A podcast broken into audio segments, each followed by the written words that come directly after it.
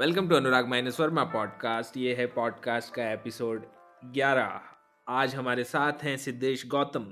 Siddhesh social media पे bakery Prasad के नाम से मशहूर हैं।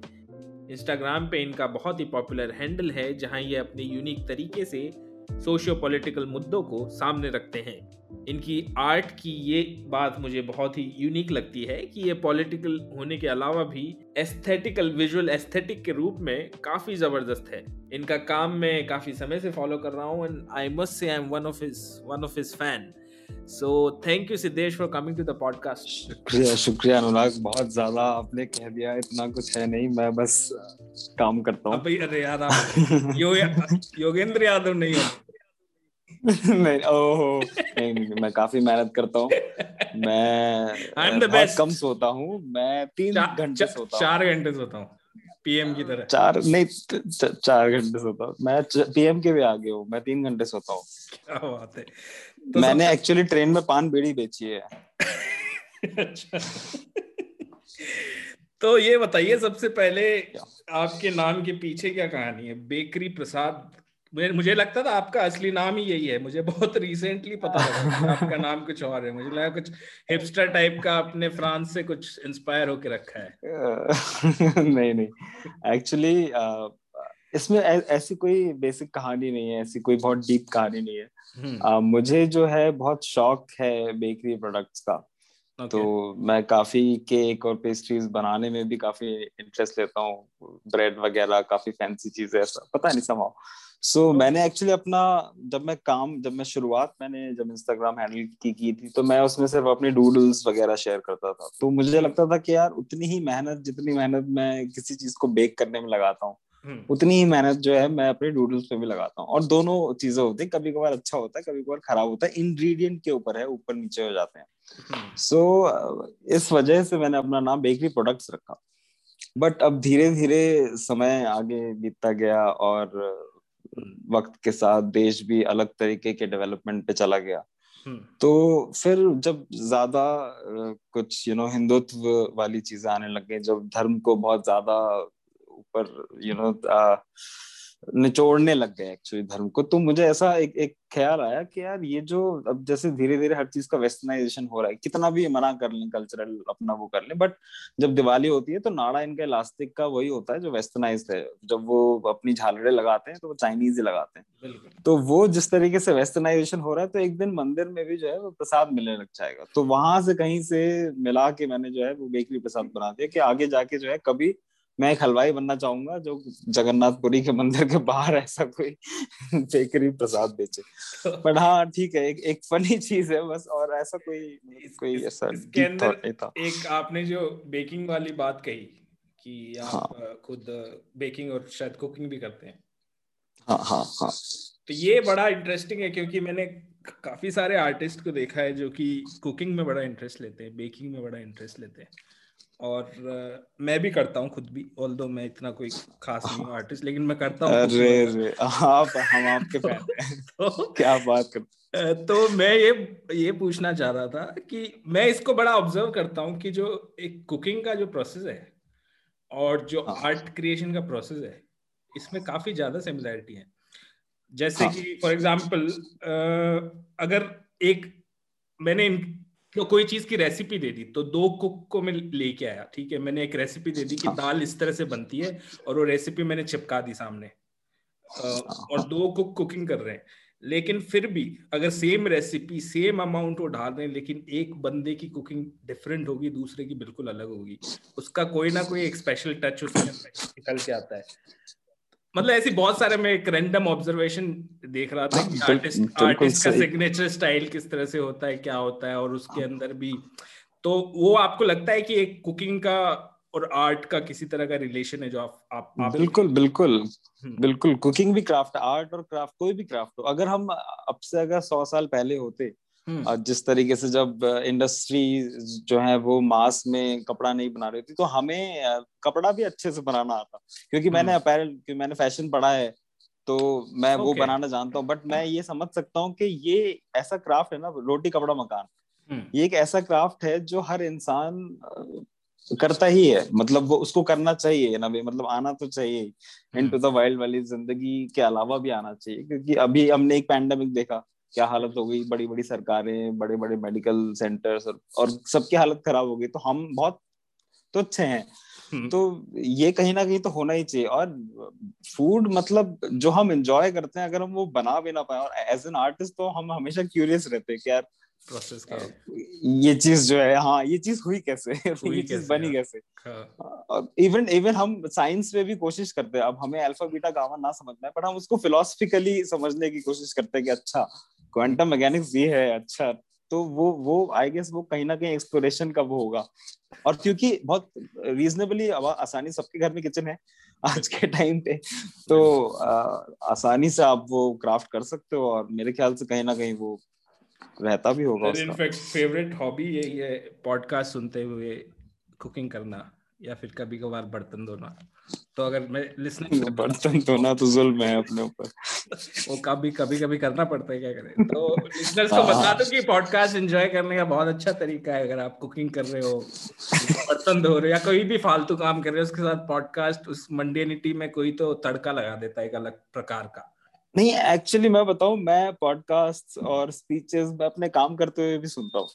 अच्छा और स्पेशली लाइन ड्राइंग जब मैं कर रहा होता हूँ not while I am colouring क्योंकि कलर के टाइम पे मैं प्रेफर करता हूँ कि मैं म्यूज़िक सुनूं और थोड़ा क्योंकि मेरे को सुनने का बहुत इन्फ्लुएंस आता है हम्म। तो अगर मैं कुछ ज़्यादा डीपली कुछ यू नो एग्रेसिव कुछ सुन रहा हूँ हम्म। तो कहीं ना कहीं मेरे कलर्स जो हैं वो एग्रेसिव होने लगते हैं अपने आप सो so, मैं कलर्स के टाइम पे तो मैं छोड़ देता हूँ बट इन के टाइम पे जब मैं काम कर रहा हूँ कॉन्सेप्चुलाइजेशन के टाइम पे जब मैं काम करता हूँ तो मैं ज़रूर कोई पॉडकास्ट या किसी की स्पीच या किसी की कॉन्वर्जेशन ये सब चीज़ें लगा के सुन रहा था हम्म। और मेरे ख्याल से मेरे पड़ोसी बहुत अजीब सोचते होंगे कि ये आदमी किस तरीके का इंसान है जो एक अजीब से मोनोटोनस साउंड सुनता रहता है। और मैं काफ़ी तेज कभी कभार सुन रहा होता हूँ।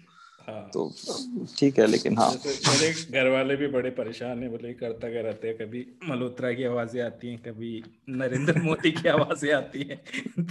सो so, लेकिन इसमें एक चीज़ बड़ा इंटरेस्टिंग है कि आप जैसे कोई भी पॉलिटिकल आर्ट क्रिएट करते हैं जो कि रिसेंट हम्म। इवेंट पे होते हैं जिसमें बहुत सारे ग्रूसम या ट्रिगरिंग इवेंट भी होते हैं।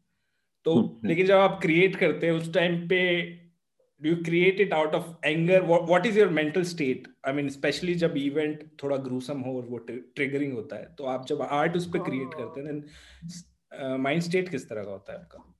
एक्चुअली बेस अगर बहुत ज़्यादा ट्रिगरिंग कुछ है जैसे अभी रिसेंटली हुआ हाथरस हाँ, में हाँ, हाँ.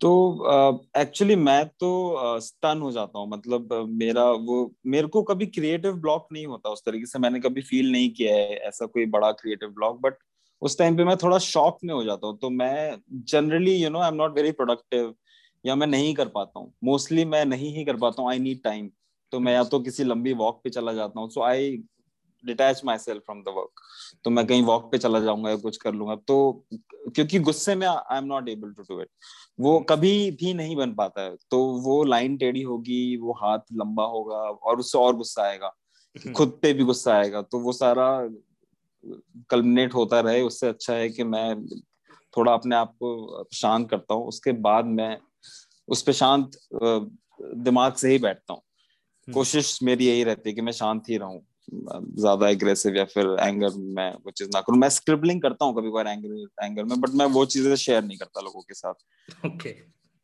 हाँ। तो आप थोड़ा अपना एक बैकग्राउंड के बारे में बताइए। आप कहाँ के रहने वाले हैं? पढ़ाई कहाँ की? और अभी कहाँ पर है? बैकग्राउंड मेरा थोड़ा बहुत ही इधर उधर रहा है। मैं एक्चुअली मैं पैदा हुआ था नगीना में। नगीना एक छोटा सा टाउन है डिस्ट्रिक्ट बिजनौर में। वेस्टर्न यूपी में। अच्छा। तो तो वेस्टर्न यूपी में मैं मेरी पैदाश हुई और एक और मेरा जो घर है वो बिल्कुल लाल सराय मोहल्ला लाल सराय नाम है उसका।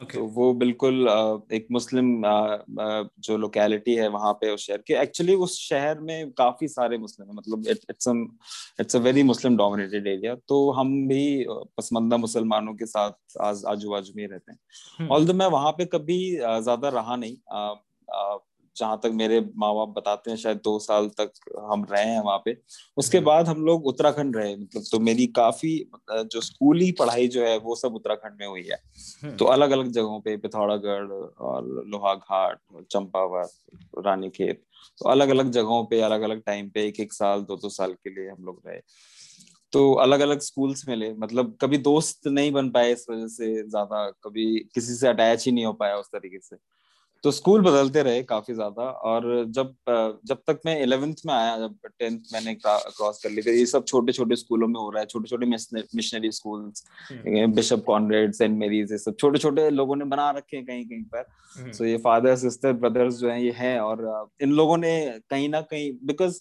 थोड़ा माहौल वैसा था मेरे माँ बाप जो है वो बहुत ही मतलब आर्ट में काफ़ी अलग है मेरे दोस्तों से क्योंकि ये जब जब हम लोग बात करते हैं आपस में। तो मेरी जो बच मेरा जो बचपन है वो बहुत ही अमोल पालेकर और यू नो ये सब किस्सा कुर्सी का के दो बीघा ज़मीन और काबुली वाला देख के हुआ है हम्म। और जो मैंने सुना है वो सिर्फ़ गुलाम अली और मेहदी हसन और इन सबको ही सुना है हम्म। और बहुत कम फिल्मी गाने जैसे मुझे याद है संडे को हमेशा ही रोज कैसेट था हमारे पास ये तेरा घर ये मेरा घर किसी को देखना हो अगर तो पहले आके मांग ले तेरी नज़र मेरी नज़र। तो इन सब चीज़ों से शुरुआत तो वो चकमक जो माहौल था वो कभी भी नहीं रहा मेरे घर पे। हम्म। और उत्तराखंड उस टाइम पे कुछ डेवलप था नहीं तो मेरे हमारे पास ऐसा कुछ थिएटर जाने का भी कुछ मौका नहीं था। तो हम जो हमारे माँ बाप दिखाते थे जो हमें पढ़ाते थे पिकनिक में बहुत जाया करते थे। तो हम देवदार के पेड़ के नीचे पाइन ट्रीज के नीचे जो है हम चद्दर बिछा के अपने घर का खाना लेके आए और सिर्फ़ चारों लोग बैठे हैं या फिर कभी किसी और फैमिली के साथ। तो हमने नेचर को बहुत एंजॉय किया है बहुत घूमने गए हैं इधर से उधर।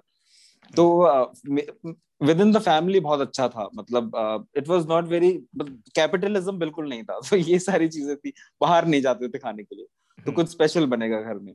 सो so, ये सारी चीज़ें रही है उसके बाद इलेवन ट्वेल्थ मेरा कानपुर में हुआ और कानपुर मेरे लिए ऐसा था कि भाई ये कहा मैं आ गया मेट्रोपॉलिटन हो गया मेरे लिए। Okay. कि सारी छोटी छोटी जगह है और कानपुर एकदम से बड़ी जगह है और वहाँ मैं थोड़ा अपना आपा खो चुका था। तो मुझे नहीं समझ में आया वहाँ पे कि मुझे क्या करना है क्या नहीं करना क्योंकि वहाँ मेरे को पहली बार भीड़ नज़र आई। हम्म। उससे पहले मैं खुश था मतलब पंद्रह बच्चों की क्लास होती थी ज़्यादा से ज़्यादा बीस होते थे। तो सब एक दूसरे को जानते थे टीचर भी आपको नाम से जानता है यहाँ पे अस्सी बच्चे हैं किसको कहाँ बैठना है कुछ समझ क्लास में पॉलिटिक्स हो रही है ग्यारहवीं कक्षा में। तो ये काफ़ी मुश्किल अजीब सा समय था वो। हम्म। तो मुझे उस टाइम पे मुझे ऐसा लगा कि भीड़ है। और कानपुर में लोग जाते थे सारे यूपी के जो बच्चे हैं वो लोग आईआईटी की प्रिपरेशन करने जाते हैं। वो वहाँ का कोटा है। हम्म। तो और मेरे जो फादर हैं उनकी एक्चुअली पोस्टिंग भी उसी जगह पे थी जहाँ पे वो कोचिंग सेंटर्स हैं। तो हम रहते भी वहीं थे। हम्म। तो मुझे वो भीड़ देख के बड़ा डर लगता था। तो मुझे लगता था कि यार ये जो इंजीनियरिंग है ये नहीं कर पाऊँगा मैं क्योंकि यहाँ बहुत सारे लोग हैं। यहाँ मतलब अभी तक मैं अंधों में काना राजा रहा हूँ। ये मैंने एक्सेप्ट कर लिया था कि पंद्रह बच्चों में मैं अच्छा रहा हूँ बट इतने सारों में I can not compete so मुझे ये समझ में आ गया था कि मैं ये नहीं कर सकता हूँ और मैं काफ़ी कंफ्यूज था। बट मेरे फादर ने मेरे को बोला कि तुम ऐसा है, जब मैंने ट्वेल्थ खत्म कर लिया अच्छे ठीक ठाक मार्क्स से मैं ग्रेजुएट हुआ। बट तो मेरे फादर ने बोला कि तुम्हें क्या करना है? तो मेरे पास कुछ था नहीं बताने को। कोई भी आइडिया नहीं था। तो उन्होंने बोला कि घूम के आओ फिर। मैंने कहा घूम के आओ तुम भारत भ्रमण पे जाओ। And actually I went to this Bharat भ्रमण काइंड ऑफ़ अ थिंग तो मैं दिल्ली दिल्ली आया, दिल्ली से कलकत्ता गया, कलकत्ते से हैदराबाद गया, हैदराबाद से गोवा गया, बॉम्बे गया और फिर वापस सूरत होते हुए, सूरत वडोदरा होते हुए मैं वापस आया। तो तब मुझे जो है काफ़ी चीज़ें पता चली, काफ़ी कल्चरल जो है वो चीज़ें खुल गई, काफ़ी चीज़ों का डर हट गया। तो तब मेरा एक एक सप्रेस्ड सी चीज़ थी जो थी आर्ट जो मैं ड्रॉ किया करता था बट मैंने कभी आर्ट को सब्जेक्ट नहीं लिया। मतलब मैं मैंने डांस ले लिया जो को करिकुलर एक्टिविटीज़ थी थिएटर ले लिया या ऐसे कुछ चीज़ें ले ली बट मैंने आर्ट कभी उस तरीके से ली नहीं बट मैं स्क्रिबल हमेशा करता था। अब बात यह है कि प्रॉब्लम ये थी मैं फंसा बहुत हूँ। हम्म। मैंने कभी भी मतलब शैतानियाँ नहीं की हैं बट मैं कभी टीचर का पोर्ट्रेट बनाते हुए पकड़ा गया हूँ कभी किसी का कुछ बनाते हुए पकड़ा गया हूँ वाइल क्लासेस गोइंग ऑन तो मुझे आर्ट से वो वो डर था कि यार ये चीज़ जो है थोड़ी इविल होती है मैं इसमें फंस जाता हूँ। हम्म। तो आ, मुझे इस बात का बट मैंने कहीं ना कहीं उस उस भ्रमण के टाइम पे मैंने सोचा कि मैं मतलब थोड़ा डिज़ाइन या आर्ट की तरफ़ जा सकता हूँ। फिर मेरे दोस्तों ने मेरे को निफ्ट के बारे में बताया। मेरा कोई फ़ैशन में इंटरेस्ट नहीं था बट मेरे को ऐसा था कि ड्राइंग करनी है और मैंने फाइन आर्ट्स कभी पढ़ी नहीं है तो मुझे लगता है कि फ़ैशन जो है फ़ैशन के थ्रू मैं जो है कहीं ना कहीं मैं कुछ कर पाऊँगा। तो मैंने इंजीनियरिंग ना करना से मतलब फ़ैशन पे जाना वैसे हुआ। और फिर मैं निफ्ट में पढ़ा चार साल ठीक ठाक वहाँ पे भी किया। और वहाँ से फिर कुछ चीज़ें फ्लिप हुई। तो वहाँ पे मेरे को कैपिटलिज्म एक्चुअली नज़र आया क्योंकि प्रोडक्शन कैसे होता है। अच्छा मैंने डिज़ाइन नहीं पढ़ा था निफ्ट में। तो मैंने निफ्ट में निफ्ट का क्या कहते हैं इंजीनियरिंग की है। So there is a course called bachelor in fashion technology तो इसमें प्रोडक्शन किस तरीके से होता है वो चीज़ें कराई जाती हैं। अच्छा इसमें मेरे पिताजी भी बहुत अच्छे से मान गए थे क्योंकि हंड्रेड परसेंट प्लेसमेंट होता है और उनको भी मैंने ऐसे ही पिच किया था कि ये फ़ैशन का जो है इंजीनियरिंग है। हाँ. तो वो भी ठीक है चलो ऐसे ऐसे प्लेसमेंट सबकी होती है तो इसमें ठीक है। तो उस तरीके से मैं गया था और वहाँ से मैं एक्चुअली मेरे क्योंकि डिज़ाइन के दोस्त बने तो मैंने फिर डिज़ाइन की तरफ़ देखना शुरू किया। मेरी डूडलिंग जो है वो अब आ, मतलब एक अप्रिशिएटिव डूडलिंग होने लग गए लोगों के लिए। हम्म। तो ज़्यादा लोग देख रहे हैं। अब मैं फ़ैशन वाले लोगों के भी काम कर दे रहा हूँ थोड़ा तो उससे और ज़्यादा वो मिला। तो अब मेरे को ये समझ में आया कि साला फैक्ट्री में काम नहीं करना। क्योंकि फैक्ट्री में तो लोगों को बेवकूफ़ बना रहे हैं। फैक्ट्री में तो ये लोग सस्ते सस्ते में पता नहीं क्या क्या करते हैं। And hmm. uh, तो मैंने सोचा कि मेरे को विजुअल कम्युनिकेशन पढ़ना है। तो मैंने एनआईडी में एग्जामिनेशन में मैं बैठा। तो मैं बैठा ग्राफिक डिज़ाइन के लिए और मैंने थोड़ी चालाकी की कि मैंने क्योंकि बैचलर इन फ़ैशन टेक्नोलॉजी किया है तो मैं एक अपैरल डिज़ाइन में अगर मैं रखता हूँ अपने आप को हम्म। तो मेरे चांसेस ज़्यादा हैं क्योंकि मेरे पास एक टेक्नोलॉजिकल बैकग्राउंड होगा और मैं उसी को उसी का डिज़ाइन पढ़ूँगा। तो उन लोगों के लिए एसर्ट हो गई ऐसा मैंने सोचा और यही उन्होंने भी सोचा और उन्होंने मेरे को रेदर देन ग्राफिक डिज़ाइन के अपैरल डिज़ाइन दे दिया। तो मेरा बेसिकली अपैरल डिज़ाइन पढ़ने में मैंने कोर्सेज में ज़्यादा कुछ अपैरल में किया नहीं। तो मेरा जो लास्ट प्रोजेक्ट एनआईडी में कौन सा कोर्स था आपका? Apparel design apparel design okay okay okay हाँ तो वहाँ पे भी मैंने कुछ ज़्यादा किया नहीं और मतलब अपैरल डिज़ाइन कुछ ज़्यादा नहीं किया। हम्म। शुरुआत मेरी बहुत अच्छी रही मतलब मैं फ़ैशन में काफ़ी इंटरेस्ट ले रहा था शुरुआत में। हम्म। आ, तो आ, मैंने मेंस वेयर कलेक्शन किया एक ब्रांड के लिए। उसके बाद हमने रेलवे इंडियन रेलवे के लिए काम किया। तो उन हम्म। लोगों के लोको पायलट्स के लिए जो यूनिफॉर्म थी वो रीडिजाइन की। तो हम्म। उसके बाद कहीं ना कहीं मैं मेरे को फिर एक्सचेंज भेज दिया अच्छा ये बहुत ही भयंकर चीज़ उन्होंने की कि उन्होंने मेरे को आ, अपने लास्ट सेमेस्टर में institute of European design IED Milan में भेज दिया पढ़ने को okay. तो जब मैं उधर गया तो चीज़ें काफ़ी बदली क्योंकि मेरे को आ, एक तो हिस्ट्री ऑफ़ विजुअल कम्युनिकेशन पढ़ा रहे हैं हम्म। और आर्ट सिनेमेटिक्स पढ़ा रहे हैं और मेरे पास फ्रीडम है कि मैं कोई भी कोर्स चूज़ कर सकता हूँ। अच्छा इंडिया में जो है कि आपका कोर्स वो होता है डिसाइडेड होता है कि ये ये है। हम्म। कुछ चीज़ें आपके पास ऐसी होती हैं कि आप ये ले सकते हो कुछ चीज़ें इलेक्ट्रल होती हैं। वहाँ सारा ही इलेक्ट्रल था कि आपको जो लेना है वो लो आपको क्रेडिट्स बनाने बस अपने। हम्म। तो मैंने बहुत ज़्यादा एक्सप्लोरेशन वाले कोर्सेज लिए वहाँ पे। और जब मैं वापस आया तो मेरा जो नज़रिया था वो काफ़ी बदल गया। मुझे ये समझ में आया कि मैं अगर डिज़ाइन समझता हूँ तो मैं कोई भी चीज़ डिज़ाइन कर सकता हूँ। तो मैं अगर डिज़ाइन के कोर को समझ जाता हूँ तो मेरे को अगर मैं कपड़ा बना सकता हूँ तो मैं विजुअल कम्युनिकेशन भी बना सकता हूँ हम्म। और मैं स्कल्पटिंग भी कर सकता हूँ मेरे को स्किल एक्वायर करने की ज़रूरत है तो मैंने अपने स्किल्स के ऊपर काम करना शुरू किया और वहाँ से फिर उठते उठते फिर कहीं पॉलिटिकल आर्ट से ऐसा हम्म। काफ़ी ज़्यादा बता दिया मैंने काफ़ी नहीं नहीं आ, तो इसमें एक्चुअली मेरा क्वेश्चन ही यही था कि आ, इस इस पॉइंट पे आप किस तरह से पहुँचे कि फाइनली मुझे एक इस पर्टिकुलर एक तो पर्टिकुलर फॉर्म पे किस तरह से पहुँचे? इसके इन्फ्लुएंसेस कौन सी आर्ट आर्ट मूवमेंट हाँ. के थ्रू है? जो एक फॉर्म है। दूसरा जो पॉलिटिकल आइडिया है वो फिर आपने कब डिसाइड किया कि इस फॉर्म को मैं इस इस पॉलिटिकल आइडिया के साथ मिक्स करके एक अपनी एक लैंग्वेज बनाऊँगा? सो पॉलिटिकल एक्चुअली जो सीड था वो प्लांट हुआ था मिलान में। तो मिलान में एक्चुअली मेरे साथ एक एक अजीब सा इंसिडेंट हुआ था कि मैं वहाँ पे कुर्ते बहुत पहनता मैं यहाँ से फैब इंडिया के बड़े सही सही कुर्ते लेके गया अच्छा। तो मैं वहाँ कुर्ते बहुत पहनता था और आ, मेरी दाढ़ी थी बहुत बड़ी। तो कहीं ना कहीं शायद वो इस्लामोफोबिया तो है हर जगह। अच्छा। नहीं नहीं उनको इस्लामोफोबिया मेरे, मेरे हिसाब से ऐसा मुझे लगा कि इस्लामोफोबिया। और हम लोग वहाँ के कथीड्रल में थे और वहाँ से बस में चढ़ रहे थे। अच्छा। तो दो नंस थी और उन लोगों मतलब जैसे ही मैं चढ़ा तो उन्होंने थोड़ा सा अपना वो अपने आप को पीछे करते हैं ना वो। हाँ, हाँ, तो हाँ, वो किया। हम्म। तो मैंने सोचा कि यार आप मतलब अब इनको तो पता नहीं है मैं कौन सी जाति का हूँ।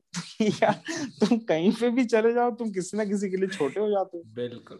तो तब मैंने एक्चुअली अच्छा उससे पहले मैं एक झूठ जी रहा था ये बहुत ही इंटरेस्टिंग चीज़ है हम्म। कि बहुत बचपन में एक डिस्कशन हुआ था कास्ट के ऊपर। तो उसमें मेरे ऊपर लास्ट बारी आई थी बोलने की तो मैंने उस टाइम पे झूठ बोल दिया कि भाई मैं ब्राह्मण हूँ। क्योंकि हम्म। मेरा रंग थोड़ा गोरा था मैं बोलने में थोड़ा अच्छा था मेरे पिताजी अच्छी पोजीशन पे थे मैं अच्छे घर में रहता था। हम्म। और लोग मज़ाक उड़ा रहे थे वहाँ पे मतलब जिन लोगों के सरनेम्स के साथ प्रॉब्लम है जैसे किसी का सरनेम मतलब जिस क्लियरली अगर कुछ बताता है तो उसका मज़ाक उड़ा रहे थे। बचपन में मैं डर गया। तो मैंने अपने आप को ब्राह्मण बताया कि भाई मैं तो ब्राह्मण हूँ और उस टाइम पे मेरे को उसके बारे में बस उतना ही पता था। तो छोटे छोटे बच्चों को उतना उनको भी उतना ही पता होता है। हम्म। अब मैंने जब वो झूठ बोल दिया तो मैंने उस झूठ के ऊपर काम किया कि भाई अब गौत्र पता करो। ये सारी कौन से वाले ब्राह्मण ये पता करो। हम्म। सारी सारी चीज़ें पता की। तो मेरे पापा के एक बहुत अच्छे दोस्त थे मैंने उनका सारा का सारा वो ले लिया। वो भारद्वाज वो थे और उनका सारा गौत्र गाँव सारा का सारा लेके मैंने अपनी कहानी बना ली। हम्म। ये सारा स्कूलिंग मैंने अपनी इसी कहानी पे मतलब जहाँ जहाँ पे अगर ये बात उठती थी तो वहाँ वहाँ पे मैं ब्राह्मण बन जाता था। अदरवाइज़ बच्चों में उत्तराखंड में उतना ज़्यादा कोई सीन नहीं था। बट जब और ऊपर से ज़्यादा दोस्ती जारी होती नहीं थी बट जब मैं बॉम्बे पहुँचा तो बॉम्बे में आ, मैंने सोचा कि अब मैं इस चीज़ से परे हो जाऊँगा। मतलब मैं इस चीज़ से फ्रीडम ले लूँगा। हम्म। अब हम लोग गए घर देखने के लिए और घर जब हम देख रहे थे तो चार लोग थे तो उनमें से अब चारों अब अपने अपने खुद ही अपने अपने सरनेम्स का मतलब बता रहे हैं। तो एक बंदा है और उसका सरनेम जो था वो कुमार था तो उसने बोला कि हम कुमार है लेकिन हम है Bhumihari Brahmin. So in a way they were asking everybody's you know caste तो मैंने यार यहाँ पे भी झूठ बोलना पड़ेगा तो मैंने वहाँ पे भी झूठ बोल दिया बट जब ये मिलान वाला इंसिडेंट हुआ तब hmm. मैंने तब अच्छा तब मैं फेसबुक इसमें इंस्टाग्राम में था नहीं तब मैं फेसबुक पे था तो मैंने फेसबुक पे लिखा आई एम चमार okay. तो लोग उस पर हंस रहे हैं कि भाई ये तो आ, ये तो मज़ाक कर दिया इसने मतलब कुछ बहुत ही बढ़िया मज़ाक कर रहा है क्योंकि मैं फनी चीज़ें लिखता रहता था hmm. तो मैंने यार ये तो लोगों को समझ में नहीं आया है। तो मैंने उसने सीरियसली उसको बताया कि मैं कैसे किस तरीके से हाइड करता आ रहा हूँ। हम्म। और मैं एक्चुअली ये हूँ। हम्म। तो तो रिएक्शन थोड़े अजीब हो गए। मैंने वापस आके देखा कि कुछ लोग थोड़े से वियर्ड वो कर रहे हैं। आ, आ, बात कर रहे हैं कुछ वियर्ड तरीके से यू नो आपसे इंडल्ज हो रहे हैं। तो हम्म। वो मुझे लगा कि हाँ ये सारी चीज़ें अजीब है। बट उसके बाद भी मैंने चलो ठीक है। अपने आप को ग्रेजुएशन खत्म करना है। अपना ग्रेजुएशन खत्म किया मैंने और फिर मैंने अपना स्टूडियो खोला पुणे में। Okay. तो मैं और मेरे कुछ फ्रेंड्स थे हम लोगों ने स्टूडियो खोला। वहाँ पे हमने कमर्शियल डिज़ाइन के लिए काम करना शुरू किया। और हम हम जोमेटो और मैप्रो जैसे अच्छे क्लाइंट्स के साथ हम काम कर रहे थे। We were doing quite well for for a new studio और बट पुणे एक ऐसी जगह है जहाँ पे फुले घूमे थे तो वहाँ से मैं दलित मूवमेंट से जुड़ा। सो वहाँ पे मैंने छोटे मोटे टॉक्स जो हैं वो अटेंड करने शुरू किए। इधर उधर के लोग आ रहे हैं उन लोगों से मिलना जुलना शुरू किया। तो मैं कहीं ना कहीं वहाँ पे एब्जॉर्ब होने लग गया मूवमेंट में। तो आ, मेरा जो पॉलिटिकल वो था वो मिलान से ही शुरू हो चुका था कि मैं जब कमिंग आउट जैसे जो मेरा हो गया तब मेरे को दिखने लग गया है कि मैंने मिलान में देखा है कि किस तरीके से लॉ चल रहा है पुलिस किस तरीके से आपसे बिहेव करती है आपके किस तरीके से हेल्थ केयर चलता है वहाँ पे। और मैं यहाँ पे आके बिल्कुल अजीब चीज़ें देख रहा हूँ। कि यहाँ पे किस तरीके से मतलब this is very inhuman here तो मैं उसके ऊपर कमेंट कर रहा हूँ। तो मैं इसलिए मैंने गवर्नमेंट के अगेंस्ट कमेंट भी करना शुरू किया। मैं कहीं ना कहीं उसको इटली से कंपेयर कर रहा था। हम्म। तो या फिर अदर यूरोपियन कंट्रीज़ से कंपेयर कर रहा था जहाँ जहाँ पे मैं जा पाया। तो हम्म। वो सारी चीज़ें होती नहीं बट जब जो पुणे था पुणे ने मेरे को एक्चुअली बिल्कुल दलित मूवमेंट के अंदर डाल दिया। क्योंकि वो जगह थी वहाँ पे और वो महाराष्ट्र की जो धरती है उस तरह की जो धरती उसमें बड़े बड़े लोग आए। तो वहाँ मैंने अंबेडकर को एक्सप्लोर करना शुरू किया। वहाँ पे मैं, मैं मेरे पास ऐसे अच्छे अच्छे कन्वर्जेशन हुए जहाँ पे मेरे को लगा कि यार लाइफ में कुछ एक्चुअली जीने का कोई मीनिंग होना चाहिए। इट्स नॉट कि मैं किसी मीनिंग के लिए बनाऊँ बट मेरे जीने का कोई मीनिंग होना चाहिए। मैं जो हूँ यहाँ पे मैं कितना लोगो बनाऊँगा किसी का या मैं किसके कितने साइनेजेस बनाऊँगा क्या कर लूँगा मैं उससे? But hmm. मेरे पास अगर कुछ है तो मैं उसको किसी और चीज़ में क्यों नहीं यूज़ करूँ? तो मैंने छोटे छोटे कैटलॉग्स और पैम्पलेट्स डिज़ाइन करने शुरू किए। तो मुझे लगा कि यार ये चीज़ को मैं अपनी आर्ट में क्यों नहीं डालता हूँ? तो मैं कहीं ना कहीं बहुत ज़्यादा दलित मूवमेंट की तरफ़ एब्जॉर्व होने लग गया बहुत ज़्यादा पढ़ने लग गया। अब मैं जितना पढ़ूँगा जो चीज़ मैं खाऊँगा वही चीज़ मैं उगलूँगा सो so, मैं वही खा रहा हूँ और वही उगल रहा हूँ। और ऑल दो मैं इससे बहुत खुश नहीं हूँ मैं नहीं चाहता हूँ ये ये चीज़ करना। मतलब I really do not want to do this I want happiness मेरे को चाहिए कि मैं एब्स्ट्रैक्शन पे जाऊँ मैं पोस्ट मॉडर्निस्ट बनूं प्रॉपर तरीके से। मैं भी बोलूँ यार this is not a pipe जैसा कुछ बनाऊ मैं भी। बट वो आज के टाइम पे वो करना मतलब बेवकूफ़ी होगी। क्योंकि हमारे पड़ोस में घर जल रहे हैं और हम नहीं बना सकते बटरफ्लाईज और ये सारी चीज़ें। तो कहीं ना कहीं ये फोर्सफुल भी है मेरे लिए। मैं एज एन इंडिविजुअल देखता हूँ तो मेरे को ऐसा लगता है कि मैं बहुत फोर्स कर रहा हूँ अपने आप को छोड़ देनी चाहिए सारी चीज़ें। बट हम्म, हम्म, फिर मेरे को लगता है कि यार मेरी कम्युनिटी भी है और इतनी सारी चीज़ें मतलब कैसे छोड़ो? मतलब एक वो एक वो डिलाइमा है कि क्या है क्या नहीं है। सो so, मे बी अगर मैं एक सवर्ण होता तो मैं नहीं करता ये सारी चीज़ें। सो so, इसके अंदर एक्चुअली मेरा सवाल भी यही था कि जिस कोई भी एक प्रकार का अगर आप पॉलिटिकल या फिर सोसाइटी को लेकर कोई आर्ट क्रिएट करते हो तो उसके अंदर आइडिया ऑफ़ इम्पोर्टेंस डेवलप हो जाता है आइडिया ऑफ़ रिस्पेक्ट भी डेवलप हो जाता है। uh, अब ये दोनों टर्म वैसे तो अच्छी है एक आर्टिस्ट के लिए लेकिन मुझे लगता है कहीं ना कहीं ये एक तरह का प्रेशर भी डालती हैं हमेशा ही कोई ना कोई इम्पोर्टेंट चीज़ करने का। जैसे आपने बोला कि मुझे बिल्कुल पाइप बनाना है या फिर बिल्कुल एब्स्ट्रक्शन पे भी जाने की हाँ, इच्छा होती है हाँ, तो बट अब वो इम्पोर्टेंट नहीं है वो चीज़। मतलब एक सोसाइटी हाँ, किसी हाँ, के लिए इम्पोर्टेंट है बट एक आर्टिस्ट को इसमें बहुत खुशी मिलती है पर्सनल लेवल पे। हाँ, तो हाँ, वो हाँ, आप प्रेशर फील करते हो कि मुझे सिर्फ़ यही करना है यही इस तरह का इम्पोर्टेंट चीज़ बनाना है I I can't go to something which is not important मतलब मेटीरियल सेंस में उतनी इम्पोर्टेंट नहीं है बट एब्स्ट्रैक्ट सेंस में इम्पोर्टेंट है। हम्म।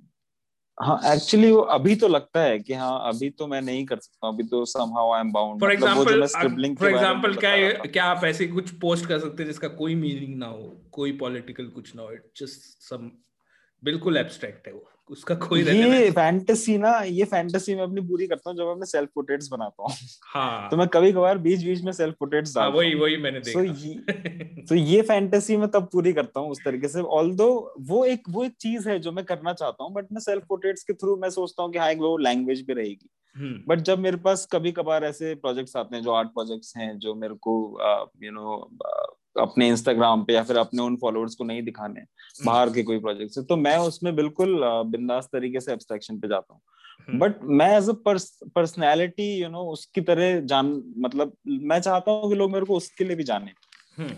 तो वो भी एक चीज़ है जो मैं करता हूँ मे बी ऐसा भी हो सकता है कि वो एक बेहतर चीज़ है जो मैं करता हूँ कि अभी मैं सिर्फ़ पोर्ट्रेट्स बना रहा हूँ मतलब मैं दो साल से तीन साल से एक ही स्टाइल पे स्टक हूँ मेरे को भी लगता है कि यार मतलब ग्लोबल आर्ट फ़ील्ड में uh, मेरी वैल्यू मतलब मुझे आर्ट की वैल्यू बढ़ानी चाहिए। मतलब एक तो हिंदुस्तानी परस्पेक्टिव बहुत मीडियोकर है। सो हम्म। so, उसमें क्या है कि जिस जिस तरीके से वो बप्पी लहरी वाला सीन है ना कि आपने एक गाना चला दिया वो हिट कर दिया उसी पे बस आपको पूरी दुनिया चला देनी है।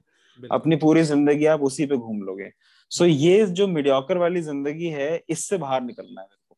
हम्म। अच्छा ये अभी जो समय है ये बहुत ही गलत है। मतलब इस समय तो मुझे लगता है कि मेरे तरीके की आवाज़ बहुत सारे लोगों की आवाजों की ज़रूरत है भी। बट एक दिन आएगा मुझे लगता है कि हाँ दस साल में ही सही बट वो एक दिन आएगा जब हम सबको मतलब त्याग के हम भी अपनी तपस्या अपनी तरीके की तपस्या करेंगे तो हम भी अपने तरीके के जो हमारा धर्म जो कहता है आर्टिस्ट धर्म जो कहता है उस तरह की तपस्या करें इंटरेस्टिंग है क्योंकि जैसे मैं अपने आप को भी इसमें अगर देखता हूँ तो आज से इंस्टाग्राम uh, तो अभी मैंने किया आठ नौ महीने पहले शुरू हाँ. बट उससे पहले मैं I use to write random poetry कोई लेना देना नहीं मैं मेरा तो हाँ, मेरा हाँ. ये था कि पॉलिटिकल को एक्सप्लोर ही नहीं करना जस्ट एक्सप्लोर सेल्फ सेल्फ को एक्सप्लोर करना है हाँ, हाँ. और उसको करना है तो मेरा जितना भी आर्ट वर्क था या फिर जो भी मैं क्रिएट कर रहा था उसका कोई लेना देना नहीं सोसाइटी से कोई लेना देना नहीं पॉलिटिक्स से ऑल मैं पढ़ता खूब था सोसाइटी और पॉलिटिक्स के बारे में हाँ, लेकिन मैंने एक रूल सा बना रखा था कि मैं इससे दूर रहूँगा बट हाँ, हाँ, हाँ। अभी सिचुएशन इस तरह की है जो चीज़ें इस तरह की है कि वो चीज़ें एक्सप्लोर मतलब किए बिना रह ही रह ही नहीं सकते। मतलब हाँ, फिर एक हाँ, मेरे लिए भी एक डिसऑनेस्टी होगी अगर मैं कुछ और एक्सप्लोर करूँ। तो वही डेथ बेड पे फ़िल्म चलेगी ना जब सब अपना पास देखेंगे कि हमने क्या किया है तो उस हाँ, फ़िल्म में मेरे को जो है अपने आप को उस तरीके से नहीं देखना है तो उस फ़िल्म हाँ, में मेरे को एकदम कितने कितने इंच की छाती है वो जितने की भी है उतने की छाती होनी चाहिए हाँ। तो इसके अंदर एक जैसे कोई आ, किसी किसी की आइडेंटिटी किसी के आर्ट में कितना आ, कितना इन्फ्लुएंस करती है? फॉर एग्जांपल जैसे मैं जैसे आपने कहा आप मुस्लिम्स के साथ पसमंदा मुस्लिम्स के साथ रहे एक जगह पे। तो वैसे मैं हम्म। जब बड़ा हो रहा था तो मैं दलित मुस्लिम बस्तियों में रहा या फिर इन जगहों पे रहा। तो वहाँ पे जिस तरह का ह्यूमर है वो बहुत ही डिफरेंट तरह का ह्यूमर हम्म, होता था। क्योंकि वो एक एक तो हाँ, बहुत हाँ, ज़्यादा टाइम है लोगों के पास करने का कुछ है नहीं ज़्यादा जॉब भी नहीं है लाइफ भी पूरी फक्ड अप है। फ्यूचर का कोई होप नहीं है। तो होप नहीं होता तो ह्यूमर अपने आप आता है क्योंकि कोई एंजाइटी हाँ, अगर आपके पास होप नहीं है तो एंजाइटी नहीं है कोई फ्यूचर की कोई हाँ, हाँ, बिल्कुल सत्य मतलब। आपको होप होना ही अपने आप में एक एंजाइटी वाली चीज़ है इसलिए मैं भी होप रखने की कोशिश नहीं करता। मैंने कहा कि कुछ होना ही नहीं है ऐसा समझ के चलो कि फ्यूचर इज़ डेड है। एनीवे तो वहाँ से एक अलग तरह का ह्यूमर डेवलप होके आता था जो अपने आप में एब्सर्ड और अजीबो गरीब होता था। तो वो वो मेरी आइडेंटिटी और मेरा जो जिस जगह में रहता था तो वहाँ से अभी जो मैं ह्यूमर करता हूँ जिस तरह का भी तो वो अगर कोई ट्रेस करे तो उस जगह पे जाता है कि मैंने जो सीखा है उन्हीं लोगों से सीखा है जॉबलेस लोगों से उनके उसको अपने तरीके से बोल देता हूँ। तो वो वो तो ए, एक तरह से एक आइडेंटिटी का मेन बहुत इंपॉर्टेंट पार्ट है मेरे किसी भी तरह के एस्थेटिक को डेवलप करने में या फिर ये भी ये भी है कि मैं ज़्यादा सेक्रेट और प्रोफेन में उसमें बिलीव नहीं करता कि कोई चीज़ सेक्रेट है। हम्म, हम्म, हम्म। ये जैसे कुछ ये बहुत इंपॉर्टेंट है या फिर ये सेक्रेट है। मैं हाँ, तो टिकटॉक हाँ, हाँ। से भी बना सकता हूँ मेरे लिए वो भी कोई टिकटॉक भी उठा लिया मेडलिप्स भी उठा लिया फिर मैं चाहूँ तो डीप हाउस टेक्नो म्यूज़िक पे भी जा सकता हूँ बर्लिन अंडरग्राउंड हाँ, हाँ. कुछ भी। तो वो एक मेरे को हाँ, लगता है आइडेंटिटी से जुड़ा हुआ है किसी न किसी तरह से हाँ, हाँ, वैसे हाँ. आपको ऐसा लगता है कि कोई दलित आइडेंटिटी से आपका आर्ट किसी तरह से इंस्पायर्ड है बिल्कुल बिल्कुल इसमें मेरे जो जो दादा थे मतलब अब तो वो नहीं रहे बट जब वो थे हम्म। तो उनका एक बहुत ही अजीब सा शौक था तो एक्चुअली हम्म। उन वो जब बहुत छोटे थे शायद पाँच साल की उम्र में तो उनके पिताजी जो थे वो संत बन गए थे सो ही लेफ़्ट हाउस और वो रविदासी संत हो जाते हैं। अच्छा ये लोगों को पता नहीं होता कि भाई दलितों में भी संत बनते हैं बट हाँ बनते हैं। तो रविदासी संत हो गए थे और वो चले गए थे। Okay. तो ये बहुत छोटे थे और इनको इनके मामा ने पाला। हम्म। तो इनके और ये अपने पूरे परिवार में मामा की साइड भी और अपने पिताजी की साइड भी सबसे पहले एजुकेटेड इंसान थे। इनको मतलब पहले से ही तेज थे। बहुत दूर जाया करते थे स्कूल पढ़ने के लिए और मतलब इन्होंने बिल्कुल बिना फेल हुए और बिना किसी उसके बहुत ही मेहनत से लोगों को भी लगा कि हाँ इसको फंड करना चाहिए लड़का जो है पढ़ने में वो दिखा रहा है इंटरेस्ट दिखा रहा है। हम्म। तो उस तरीके से जब वो जब वो एक पोजीशन पे पहुँचे कि जब यू नो वो थोड़ा पैसा स्पेयर कर सकते हैं तो वो अपना पैसा स्पेयर करते थे पेंटिंग बनवाने में। और वो ऐसा नहीं है कि बहुत महान पेंटर्स आते थे। जो लोकल पेंटर्स होते थे ना जो बोर्ड्स वगैरह डिज़ाइन करते थे वही लोग ये गुरु नानक और ये सब रविदास इन सब की पेंटिंग भी बनाते थे। हम्म। तो ये लेकिन घर पे बुलाते थे। और ये अपने पिताजी की पेंटिंग बनवाते थे, जिनको उन्होंने पाँच साल की उम्र में देखा था। और उनके साथ अपना इंटरेक्शन होता, उनका खुद का इंटरेक्शन होता। तो उनके पास बहुत सारी ऐसी पेंटिंग्स है, जिसमें जैसे जैसे वो बड़े हो रहे हैं, उनके पिताजी भी बड़े हो रहे हैं, और वो अलग अलग तरीके से इंटरेक्ट कर रहे हैं। दोनों साथ में जा रहे हैं, और एक में दोनों बैठे हुए हैं पेड़ के नीचे। तो वो उन्होंने, वो सरेलिज्म जो था, वो मैंने घर पे देखा कि इस इंसान ने अपने पिता को देखा नहीं है। एक्चुअली मतलब पाँच साल की उम्र में किसको याद रहता है कि भाई किस तरीके से दिखता था?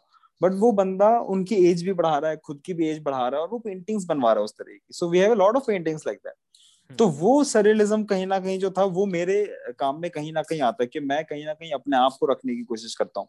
अब तो मैंने काफ़ी कम कर दिया वरना मैं कभी अंबेडकर के साथ खड़ा हूँ कभी ची वगैरह के साथ खड़ा हूँ कभी पेरियार को झाक रहा हूँ।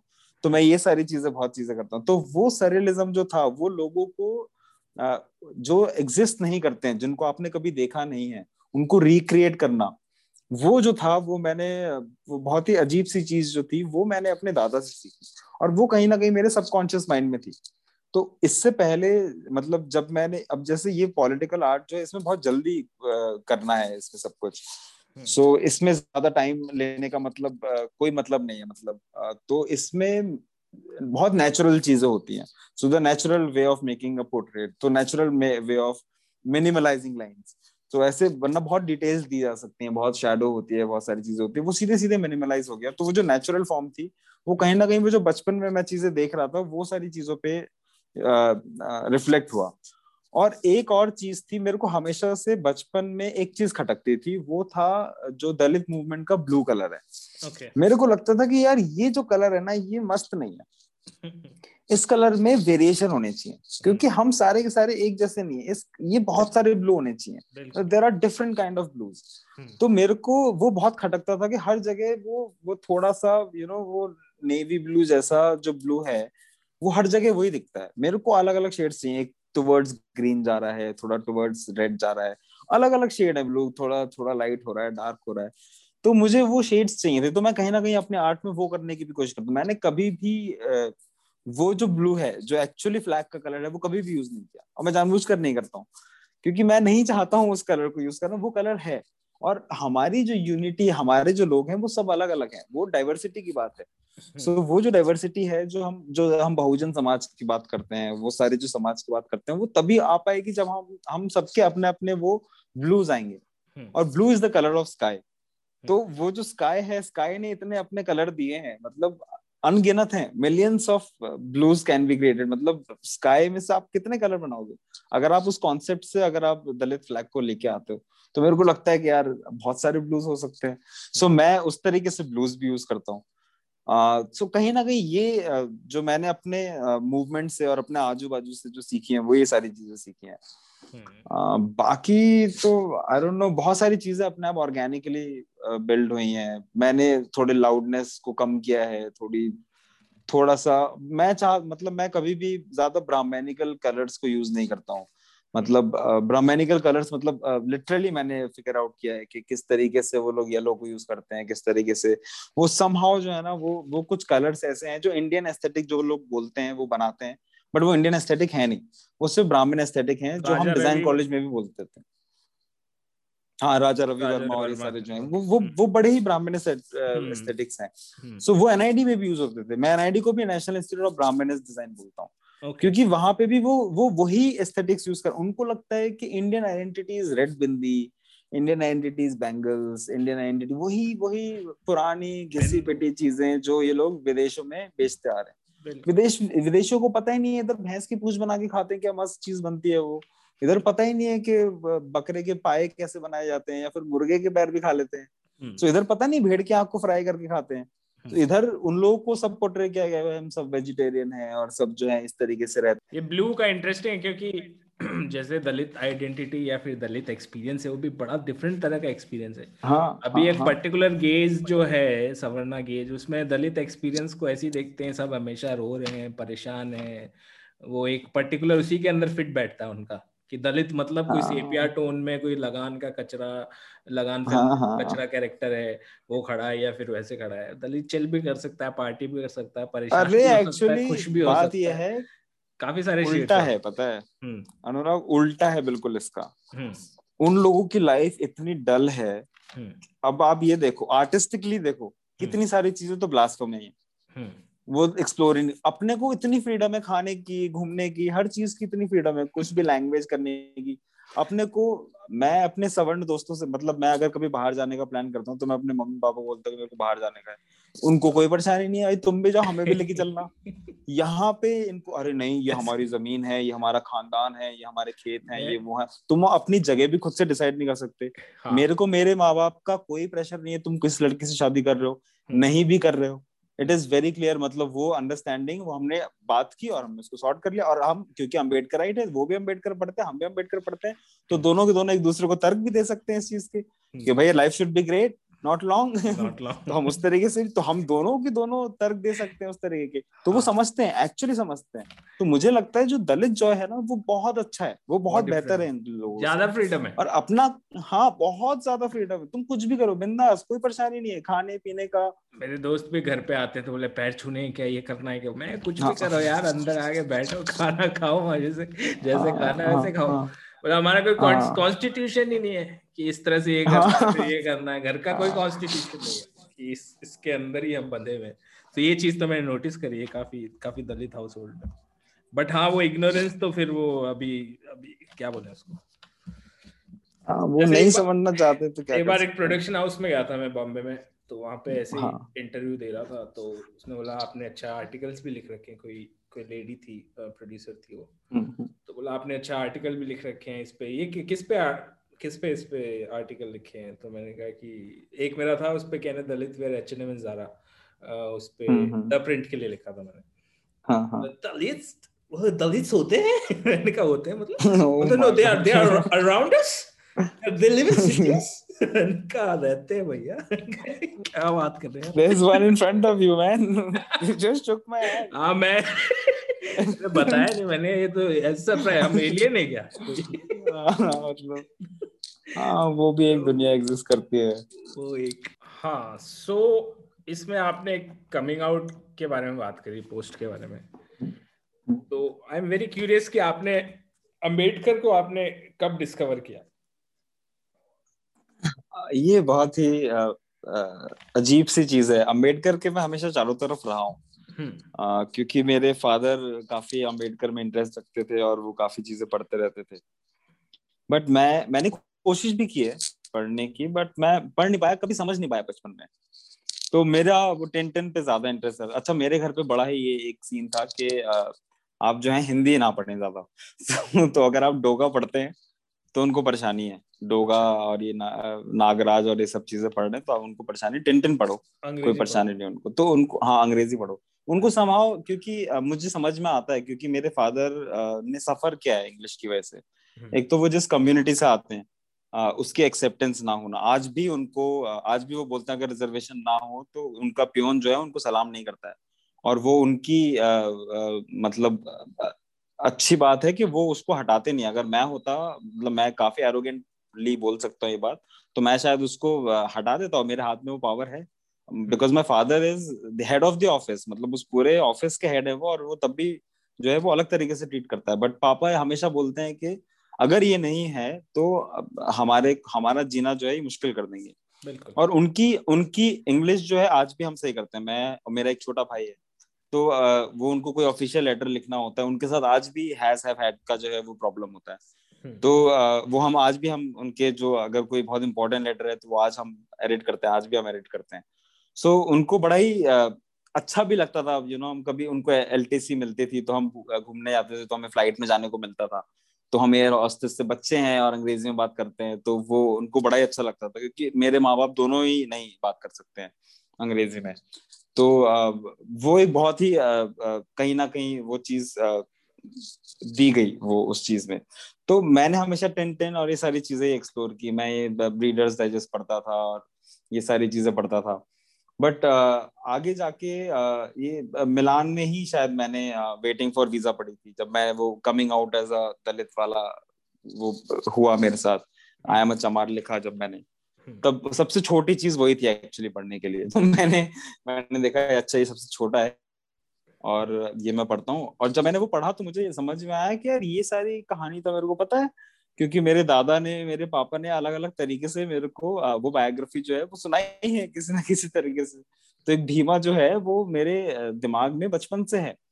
वो जो भीमा है, वो भीमराव अंबेडकर जो है, वो मेरे कॉलेज आने के बाद बना जब मैंने एओसी पढ़ी और उसके बाद फिर मैं जब दिमाग ही खराब हो गया और फिर मैं वो उनके सारा पूरा का पूरा कलेक्शन लेके आया वो पूरा अच्छा खासा बक्सा भर के वो, पूरा बक्सा आता है। हम्म। तो मैंने आज भी मैं पढ़ ही रहा हूँ मतलब अभी तक मैं खत्म नहीं करता मैं सोचता हूँ उस इंसान ने मतलब कैसे इतना सारा लिख लिया है। बिल्कुल। और आ, आ, तो हाँ कहीं ना कहीं मेरे को शायद मेच्योरिटी की ज़रूरत पड़ी। मैं एक चीज़ मानता हूँ मैंने एओसी से पहले डिस्कवरी ऑफ़ इंडिया पढ़ी थी। मेरे को पढ़ने का शौक था। तो हम्म। मैंने डिस्कवरी ऑफ़ इंडिया बहुत उससे पहले पढ़ ली थी। तो मेरे को एक चीज़ समझ में और मैंने माई एक्सपेरिमेंट विद ट्रुथ भी पढ़ी। हम्म। तो मेरे को एक चीज़ समझ में आई कि डिफरेंस है मतलब अंबेडकर की राइटिंग में और यू नो इन इनकी जवाहरलाल नेहरू और गांधी की राइटिंग में। ये लोग क्या करते हैं? ये लोग बड़ा अलंकार लगाते हैं बहुत ऑर्नामेंटल ऑर्नामेंटल चीज़ें करते हैं उसमें यू नो शब्दों को उस तरीके से प्रयोग करेंगे। मतलब sun is rising from the east जो है अगर अंबेडकर को लिखना होगा तो वो लिखेंगे sun is rising from the east but जो जवाहरलाल नेहरू है वो उसमें अलग कुछ अलंकार निकालेंगे कि जो जो भोर है वो इस तरीके का हाँ। यहाँ पे ऐसा है। फिर हाँ हाँ हाँ। हम्म। और गांधी उसको स्पिरिचुअल वो देना की कोशिश करेंगे। तो वो जो है ये आदमी जो है स्ट्रेट लिख रहा है। हाँ. और फिर भी इतना सारा लिख पा रहा है मतलब सीधी सीधी बात है सीधी बात नो बकवास। और उस सीधी बात को समझने के लिए you have to understand other things मतलब अगर आप एनाइलेशन ऑफ़ कास्ट पढ़ रहे हैं हम्म। तो आपको प्लेबिशियंस uh, के बारे में पता होना होगा। आपको बहुत सारी अलग अलग चीज़ें वर्ड के बारे में पता चलेगा। तो मेरे को समझ में आता है कि हाँ ये आदमी जो है जो लिख रहा है इसके मतलब ये जैसे विकीपीडिया पे होता है ना वो ब्लू लिंक्स होते हैं हर चीज़ पे। आपको समझ में नहीं आया इस पे क्लिक करो। तो वो ऐसी किताब वो ऐसे वो लिख रहा है कि उसमें बहुत सारे ब्लू लिंक्स हैं जिनको खुद ही ढूंढना पड़ेगा। तो वो बहुत सारी चीज़ें हैं आप आप उसको सर्च करोगे अच्छा स्कॉटलैंड में ये हो रहा था ये इस तरीके से बोला है अच्छा फ्रेंच रेवोल्यूशन में इस तरीके से ये चीज़ बोली। ये लोग लिख ही नहीं रहे फ्रेंच रेवोल्यूशन के बारे में। ये लोग अंधा रख रहे हैं। कि आप जो है आप उस उस तरीके से मत सोचो कि ऐसा रेवोल्यूशन होता है वो होता है। हम अपनी अपनी दुनिया में चल रहे हैं। ये अब हम जो है गणेश से जो है वो हम जुड़ेंगे सारे के सारे।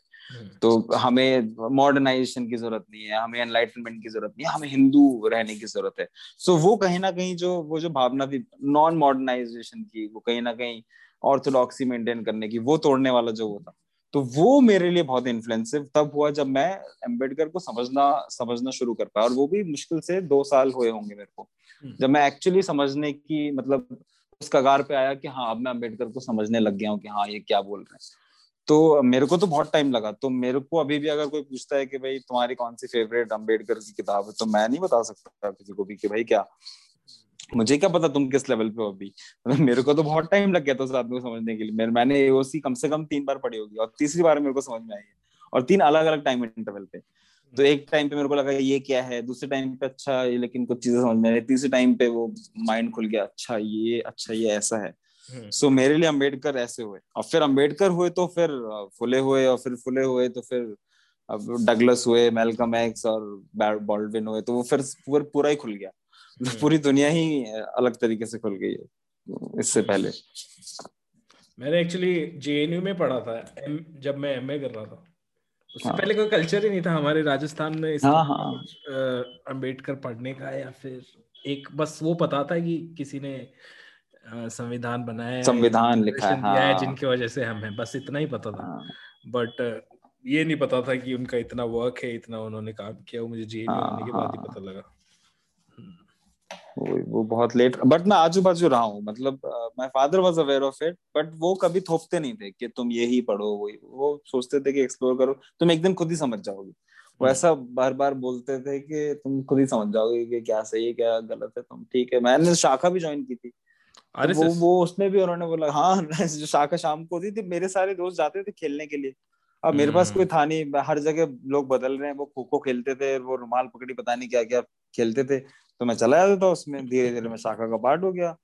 तो एक दिन मुझे समझ में आ गया कि हाँ इसका कोई मतलब नहीं और पापा खुशी से बोलते देखा मैंने पहले बोला था तुम समझ में आ जाएगा कुछ। मैं तो चलो ठीक है एक्सप्लोर तो गया कुछ।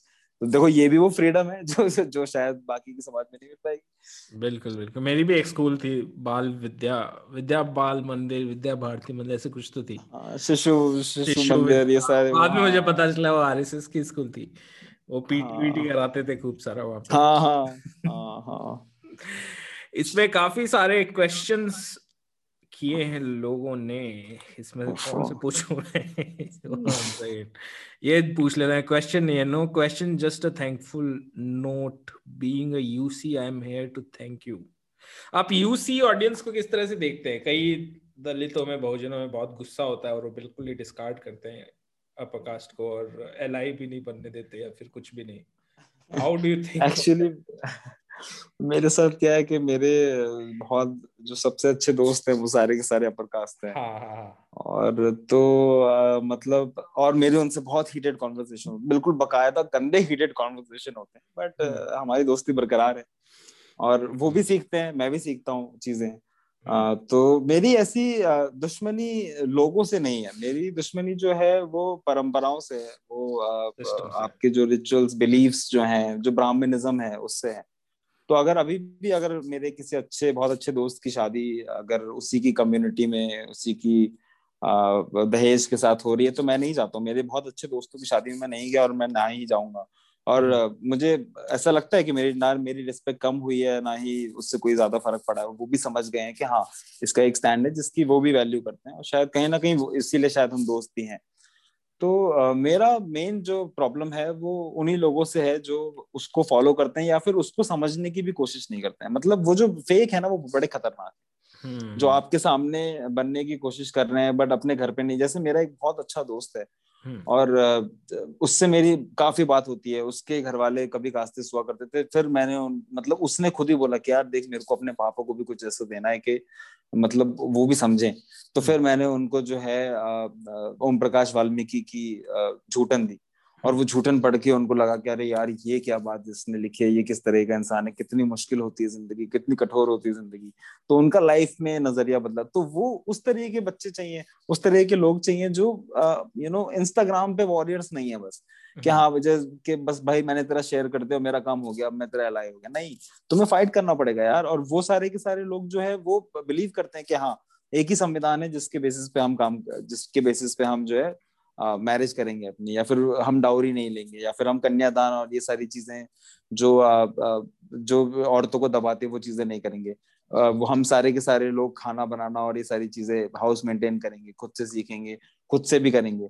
औरत को पूरी मतलब जो भी आपकी जो वाइफ है या फिर जो भी है उस तो उसको पूरी आज़ाद तो ये सारी चीज़ें अगर नहीं है तो आप नहीं बन सकते। मेरे पापा एक बात बताते हैं कि जब वो यूनिवर्सिटी में थे तो बहुत सारे झोले वाले लोग हुआ करते थे लेफ्टिस्ट तो वो सारे बड़े प्रोग्रेसिव थे। और ये पुरानी बात हो गई अब। वो पढ़े थे जब अपनी यूनिवर्सिटी में, और ये तब हुआ करते थे। बट उन लोगों ने अब जो अपने बच्चों की शादी की है, अपने गौत्र में और अपने कुंडलियाँ मिला के उस तरीके से ही किए है, जिस तरीके से वो बात नहीं किया करते थे। वहाँ पे अलग लाल सलाम किया करते थे बट अपनी बच्चों की शादियाँ उन्होंने बिल्कुल अपनी कम्युनिटी में उस तरीके से की है। और कुछ तो उनमें से आज संगी बने हुए हैं। सो वो बोलते हैं कि वो, और दोस्त जो होते हैं, वो सेकेंड फैमिली मतलब हम उस उस दिशा में जा रहे हैं। कहीं ना कहीं जो जो वेस्ट में है कि फैमिली जो होती है, वो जैसे हमारे यहाँ चाचा, मामा, ताऊ का जो रिलेशन है अपने अपने रिलेटिव से, वो बहुत ज़्यादा क्लोज है। हमारा, हमारे कजिन ब्रदर्स सेकंड कजिन्स और थर्ड कजिन्स के साथ। सो कहीं ना कहीं हम अपने फ्रेंडशिप्स पे भी जा रहे हैं तो कहीं ना कहीं वो भी यू नो वो भी मैटर करता है कि आपके जो दोस्त है, वो आपके सर्कल में उस तरीके से तो क्योंकि मेरे बहुत सारे यूसी दोस्त हैं तो उनको भी मैं कोशिश करता हूँ कि वो भी अपनी खाल में रहें और मैं भी अपनी खाल में रहने की कोशिश करता हूँ। तो म्यूचुअल है तो है हाँ वो चलता है। इंसान तो इंसान है। बिल्कुल।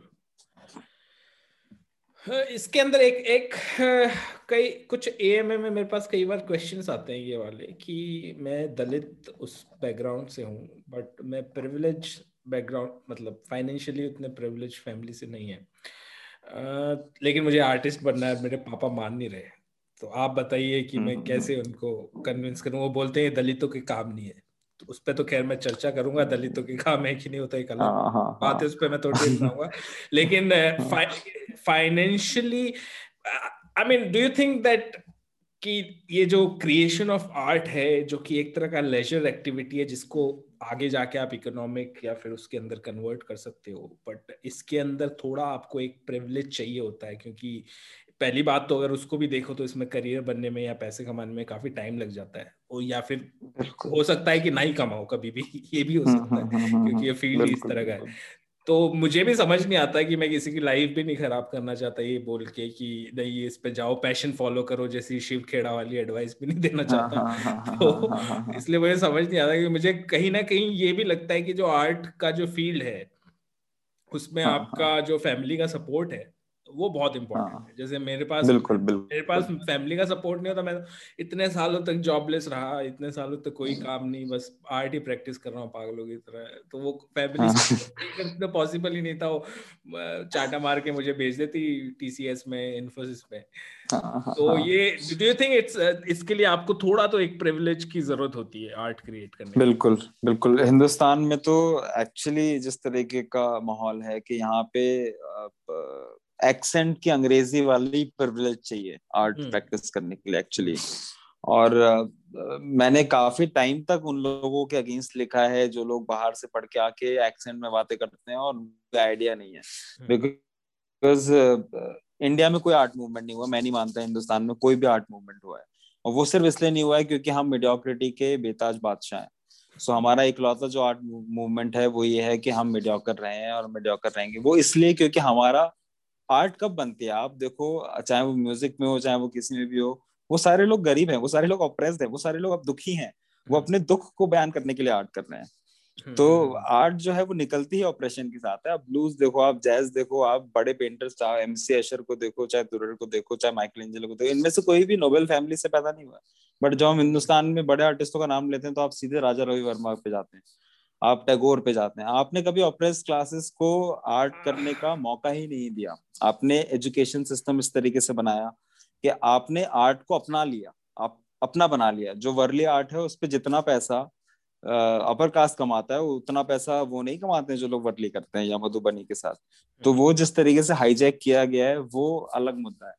बट मुझे लगता है कि कहीं ना कहीं हाँ ये बात सच है कि वो प्रिवलेज की है। और ये बात भी सच है कि हमें पैशन की तरफ़ भी काम करना चाहिए। तो इसके लिए मेरे पास जो सोल्यूशन है वो ये है कि you have to be smart like you have to be really smart in choosing what you are choosing because देखो डिग्री के बिना कुछ नहीं चलता। हम्म। तो आज भी जब भी मैं अपने एनआईडी का नाम फेंकता हूँ तो वो लोग जो है एक्सेप्ट करते हैं उसको कि हाँ ये बंदा कर लेगा। ये बंदा जबकि मैंने अपैरल डिज़ाइन किया है वहाँ से। हम्म। मेरा कोई विजुअल कम्युनिकेशन से नाता नहीं है कुछ भी नाता नहीं है। बट मैंने सिर्फ़ एनआईडी से पढ़ा है तो उसके नाम पे उनको लगता है कि हाँ इस बंदे को डिज़ाइन आता होगा तो डिज़ाइन आता होगा तो आर्ट भी कर लेगा हम्म। क्योंकि कहीं ना कहीं आज के टाइम पे डिज़ाइन और आर्ट की जो थिन लाइन है वो और ज़्यादा थिन हो चुकी है कमर्शियल अगर आपको कमाना है हम्म। तो वो अगर आपको दस लाख की पेंटिंग बेचनी है अगर विजुअल आर्ट की मैं बात करूँ तो उसको तो बहुत टाइम लगेगा या फिर आप पैदा ही हुए ऐसे घर में हुए हो कि हम्म। जहाँ पे आप शुरुआती उस तरीके से कर सकते हो अदरवाइज़ उसको बहुत टाइम लगेगा सो आपके पास कमर्शियल आर्ट ही एक रास्ता पड़ता है so the only way is getting into good universities into good colleges और अगर आप वहाँ से जाते हो आपके पास उसका ठप्पा है हम्म। तब आप बहुत बहुत ज़्यादा एक्सप्लोर कर सकते हो क्योंकि ये एक फ़ील्ड है जो बूम हो रही है स्पेशली डिज़ाइन में। तो आप डिज़ाइन को आर्ट में कन्वर्ट कर सकते हो। तो आज के टाइम पे बाहर जो है बाहर भी काफ़ी लोग डिज़ाइन पढ़ रहे हैं वहाँ पे आर्ट के अब जैसे अभी I guess last year last year या last to last year US में बहुत बड़ा प्रोटेस्ट हुआ था वहाँ के जो uh, uh, जो आर्ट टीचर्स हैं उन लोगों को हायर करना बंद कर दिया। तो उन लोगों को सिर्फ़ फ्रीलांसर की तरह रख रहे थे कि आप बस लेक्चर देने आओ और आपको उसके पैसे देंगे। इससे पहले जो आर्ट टीचर्स थे उनको रखा जाता था हेल्थ बेनिफिट्स मिलते थे ये सारी चीज़ें होती थी वो सब खत्म हो गया। So lot of people got मतलब सैग्ड और उन लोगों को काम नहीं मिल रहा है उन लोगों के पास हेल्थ इंश्योरेंस नहीं है सारी चीज़ें नहीं है। बट बाकी सारे जो डिपार्टमेंट्स हैं वो उस तरीके से चल रहे हैं। सो समहाउ आर्ट जो है आर्ट का डायरेक्शन ही चेंज होता जा रहा है टुवर्ड्स डिज़ाइन अब आप डिज़ाइन अब क्योंकि मीडिया चेंज हो रहा है आर्टिस्ट हम्म। दिमाग अगर अगर आपका है तो अगर आप उस मीडिया में उस आर्ट को इम्प्लीमेंट कर सकते हो तो आप निकाल ले जाओगे खेल ले जाओगे। तो क्योंकि कंटेम्प्रेरी आर्ट कहीं ना कहीं तो जा रही है और आपको स्मार्ट होना पड़ेगा। वी हैव टू अंडरस्टैंड कि हम एक उस प्रिविलेज से नहीं आते हैं। हमारे पास कितना भी पैसा हो जाए हमारे पास फिर भी वो प्रिवलेज नहीं होगा जो साउथ दिल्ली में रहने वाले या फिर जो उस तरीके की अंग्रेज़ी बोलने वाले बहुत इजीली बेच पाएँगे उसी चीज़ को। बिल्कुल बिल्कुल। अरे हमारा कोई नहीं है। हम्म। मतलब मैं जब मेरा कॉन्वोकेशन था मेरा कोई जानने मैं पहला था अपने पूरे परिवार में दूर दूर तक हम्म। जिसने डिज़ाइन पढ़ा है। हम्म। तो मेरा कोई जानने वाला नहीं है। बट मेरे जो फ्रेंड्स हैं उनके भाई ने किसी ने कोई कहीं पर ऑलरेडी डिज़ाइनर है कोई बड़ा ये ये डिज़ाइनर है कोई वो है। सबके पास वो है कि सबके पास एटलीस्ट नौकरी का भी वो है हम्म। कि वो अपने भाई को बोलेंगे तो वो उसको जॉब की वैकेंसीज तो एटलीस्ट बता देगा मुझसे पहले मैं तो लिंक्डइन पे दे, देखते रह जाऊँगा। I will I will never have that kind of social connection तो वो मेरे को क्रिएट करना पड़ेगा। इसलिए हमें कहीं ना कहीं स्मार्ट खेलना पड़ेगा क्योंकि वो लोग स्मार्ट खेलते हैं। बिल्कुल। वो लोग हमेशा स्मार्ट खेलते हैं और वो सेफ़ खेलते हैं। हमें रिस्क लेना पड़ेगा और बट हमें बहुत ही स्मार्टली खेलना पड़ेगा। क्योंकि हमें पूरा लीप लेना है उनकी जनरेशन हैं जो ये करते आ रही हैं और हमारी जनरेशन को बड़ा लीप लेना पड़ेगा। मतलब उस प्रोफेशनलिज्म में लेके आना। मतलब हमसे ये चीज़ कराई जाती थी विदाउट बीइंग पेड हाँ तो वो यही तो कह रहा हूँ ना कि ये जो मॉडर्न आर्ट के अंदर हम जैसे लोग फ़र्स्ट जनरेशन ही बोल सकते हैं एक तरह से जो एक पॉप कल्चर के अंदर आ गए एक तरह से बोला जा हाँ। सकता है या पॉपुलर इमेजिनेशन के अंदर आ गए जो कि पहले तो पॉसिबल ही नहीं था इस तरह के बहुत ही कम हाँ, देखे हाँ। होंगे लेकिन जो मैं पहला पॉइंट था कि दलित ट्रेडिशनल आर्टिस्ट जो बात करें वो कह रहे हैं दलितों का आर्ट का कोई काम नहीं पाने का लेकिन वो ओरिजिनली देखो तो सारे ज़्यादातर जो इंडिया में क्राफ्ट्समैन है या फिर जो आर्टिस्ट है वो सारे दलित ही सबसे इम्पोर्टेंट yes, जो है जैसे मेरी मेरे दोस्त अमित हैं फ़िल्म मेकर अमित दत्ता उनसे बात हो रही थी। तो वो बता रहे थे कि एनआईडी में जितने भी कोर्स है ज़्यादातर हाँ, वो ट्रेडिशनली लोअर कास्ट के जॉब थे। जैसे textile design accessory design apparel design हो गया। जैसे फॉर एग्जांपल हाँ, हाँ, मैं मेघवाल कम्युनिटी से आता हूँ राजस्थान की। तो हमारे यहाँ पे मेघवाल एम्ब्रॉयडरी बड़ी फ़ेमस है। उसके अंदर। टेक्सटाइल हाँ, इंडस्ट्री हाँ, हाँ, में। तो वो मेघवाल एससी कास्ट से आते हैं शेड्यूल कास्ट से। मतलब एस्थेटिक्स का जो आइडिया है वो बहुत दलित आइडिया पहली बात तो। जो कि हाँ. अप्रोप्रिएट कर लिया गया और फिर वो इतना हाँ, स्टाइल हाँ. से वो कर दिया गया और फिर उसको आपने एक पर्टिकुलर आई मीन एलिटिज्म उसके अंदर वो आ, आ गया। इंडिपेंडेंस के बाद में। लेकिन वो मैं उसका एक पॉइंट में उसको समझाना चाह रहा था। जो जिसने मुझसे पूछा कि पापा गलत है इसमें कि दलित हाँ हाँ बिल्कुल बिल्कुल हाँ हम हम ही ये हम, मैं तो पता है मैं क्लास लेता हूँ और मैं वाकई में बच्चे चौक जाते हैं अच्छा। कि मैं बोलता हूँ देखो अब जो है आज जो हो आज मैं तुम्हें पढ़ा रहा हूँ और आज ये मतलब आई आई टेक दिस मतलब एक लॉन्ग लेक्चर जैसा वो कि उसके बाद मैं ये बताता हूँ बच्चों को कि देखो अगर तुम्हें आर्ट प्रैक्टिस करनी है तो तुम्हें दलित बनना पड़ेगा हम्म। क्योंकि दलित का ही काम है ये और अगर तुम उस नज़रिए से देख पाओगे तभी तुम आर्ट प्रोड्यूस कर पाओगे। क्योंकि फिर मैं उनको सारे ब्लैक आर्टिस्ट और उन सबको दिखाता हूँ जो ऑपरेस्ड है। हम्म। फिर मैं कहता हूँ जब तुम ऑपरेस्ड ही नहीं हो तो तुम्हारे पास म्यूज क्या है? तुम कितने दिन एंडी वॉरहोल एंडी वॉरहोल खुद ऑपरेस्ड था। वो खुद मास हम्म। प्रोडक्शन से ऑपरेस था। उसकी माँ जिस तरीके से गई है उसने तुम कैसे क्रिएट करोगे? कब तक फूल पत्ती बनाओगे? तो वो जब सोचते हैं जब जब वो वेस्टर्न डॉक्यूमेंट्रीज के साथ उस चीज़ से रिलेट करते हैं तो उनको लगता है उनके पास कोई कल्चर ही नहीं है। That they can not do anything so उसके बाद उनको मैं जब बोलता हूँ कि तुम सारे के सारे दलित हो क्योंकि अब तुम जो कर रहे हो जो जुलाहे वाला काम कर रहे हो जो तुम टेक्सटाइल हाँ। बना रहे हो जैसे वो सारा का सारा हमारा काम था बट हम्म। फिर भी तुम हमें पंडित जो है पूजा नहीं करने दोगे अच्छा ऐसी ही मैंने एक चीज़ की थी कि मैं टफ में एक वो ले रहा था टफ न्यूयॉर्क में एक एक, एक आ, आ, मतलब एक ऐसा सेमिनार जैसा था उसमें बोल रहा था तो उसमें आ, बहुत सारे बच्चे थे तो मैंने उनको और ये मैंने सोचा नहीं था उससे पहले। तो उसमें कुछ बच्चे हिंदू थे और मतलब कुछ मतलब अलग अलग people from from different background from different countries तो अलग अलग लोग थे और मैंने उस बात की मतलब समहाउ वो बोलते बोलते मतलब जब वो शुरू हुई बात हम्म। तब मैंने उनको बोला कि to speak to you I have to denounce Hinduism वरना मैं बोल नहीं सकता क्योंकि मैं अभी वेदों के बारे में बात करूँगा।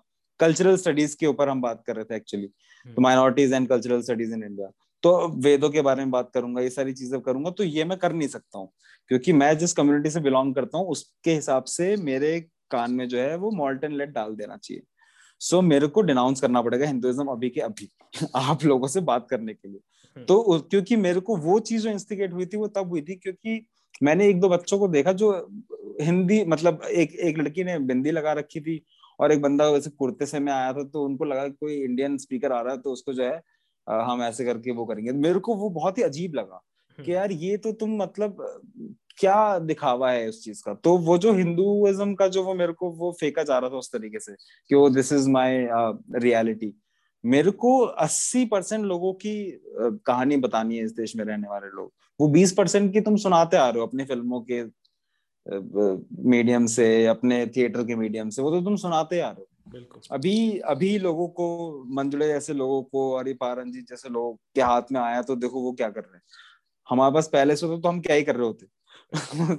तुमने तुमने मतलब कम्युनिटी आज भी नहीं करते आज भी वो मानने को तैयार नहीं आज भी मीडिया में जब तक आप मतलब उनके बारे में बहुत बुरा भला लिखो ना हम्म। जब तक आप उनको मजबूर ना कर दो कि वो आपका काम लें। हम्म। तब तक वो नहीं लेते।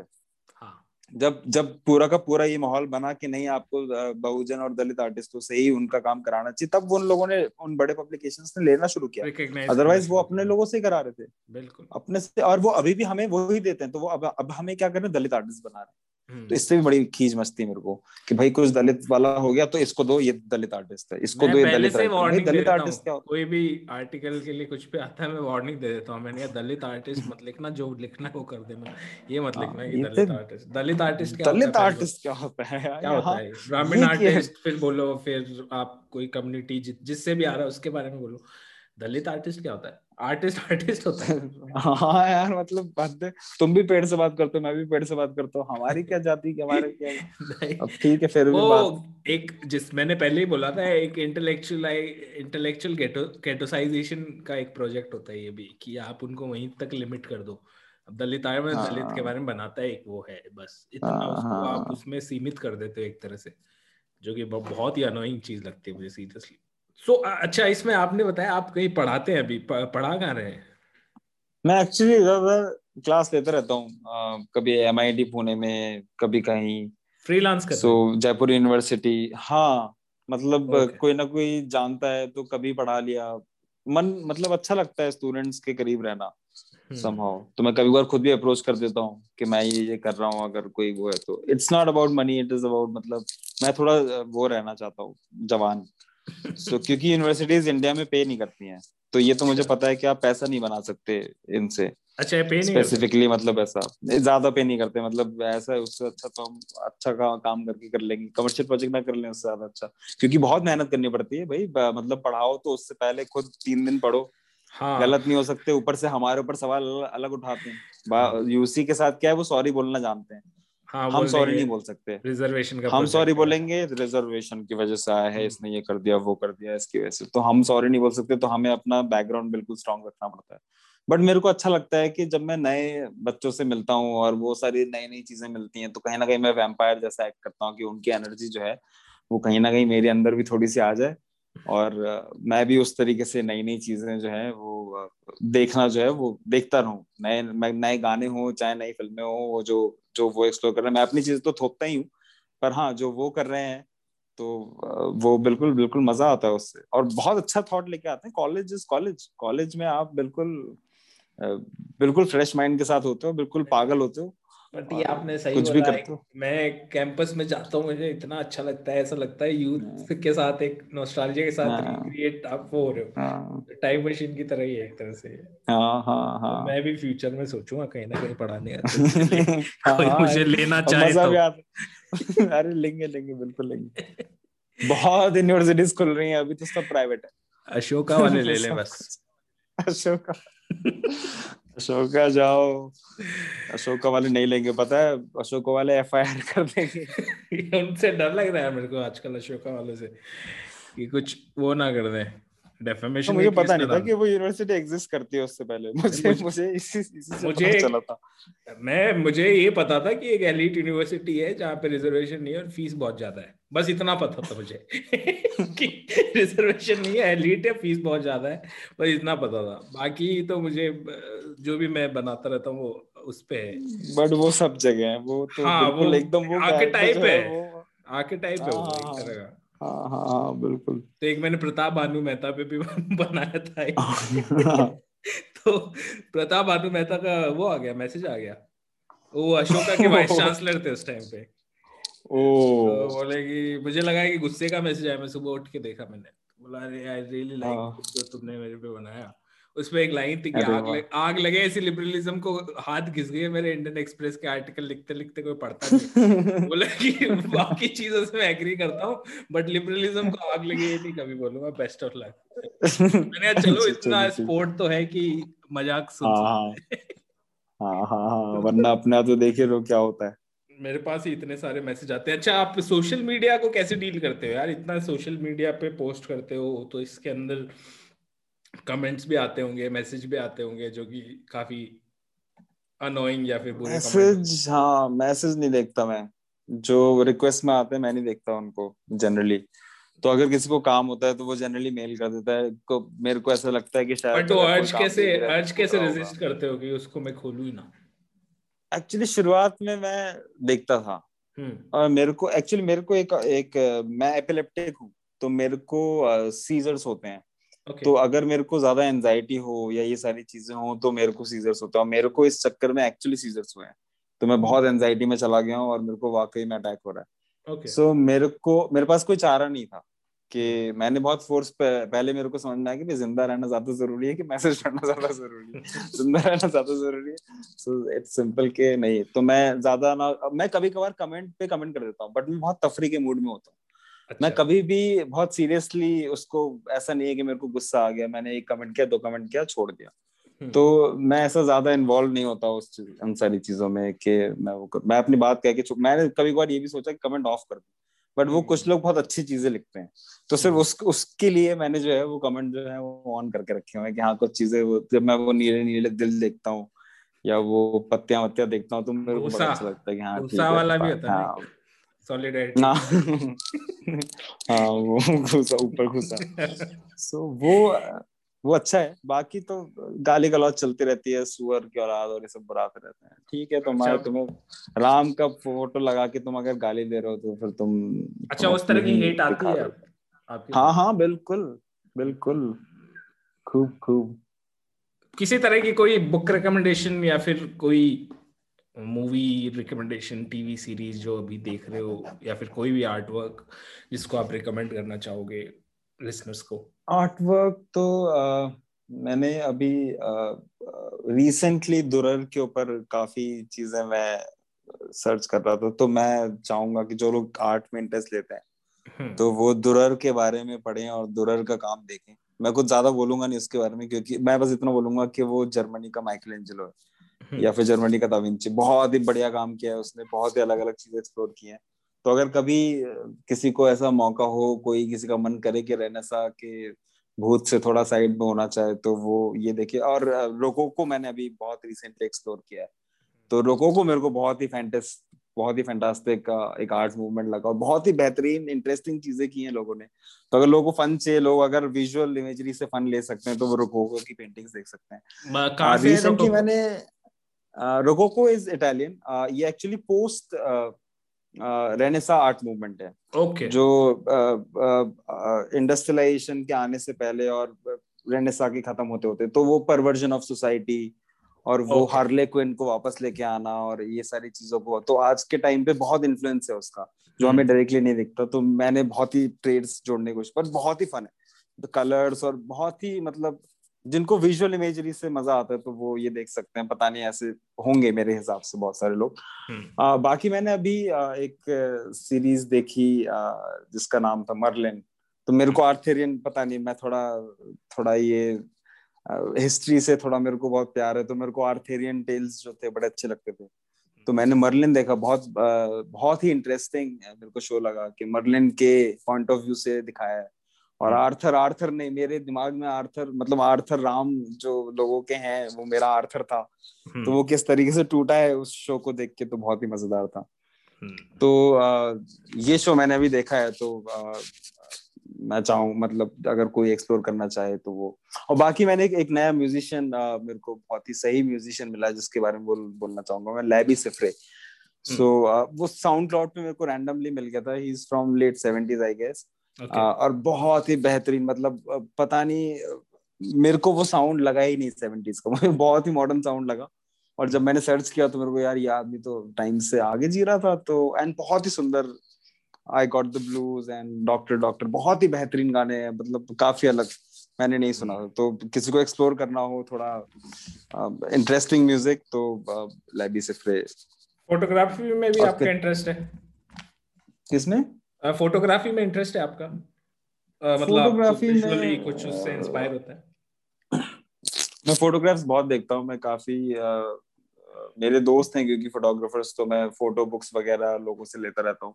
हम्म। तो बट मैं खुद मेरे पास एक बस एक पॉइंट एंड शूट कोडैक का कैमरा है।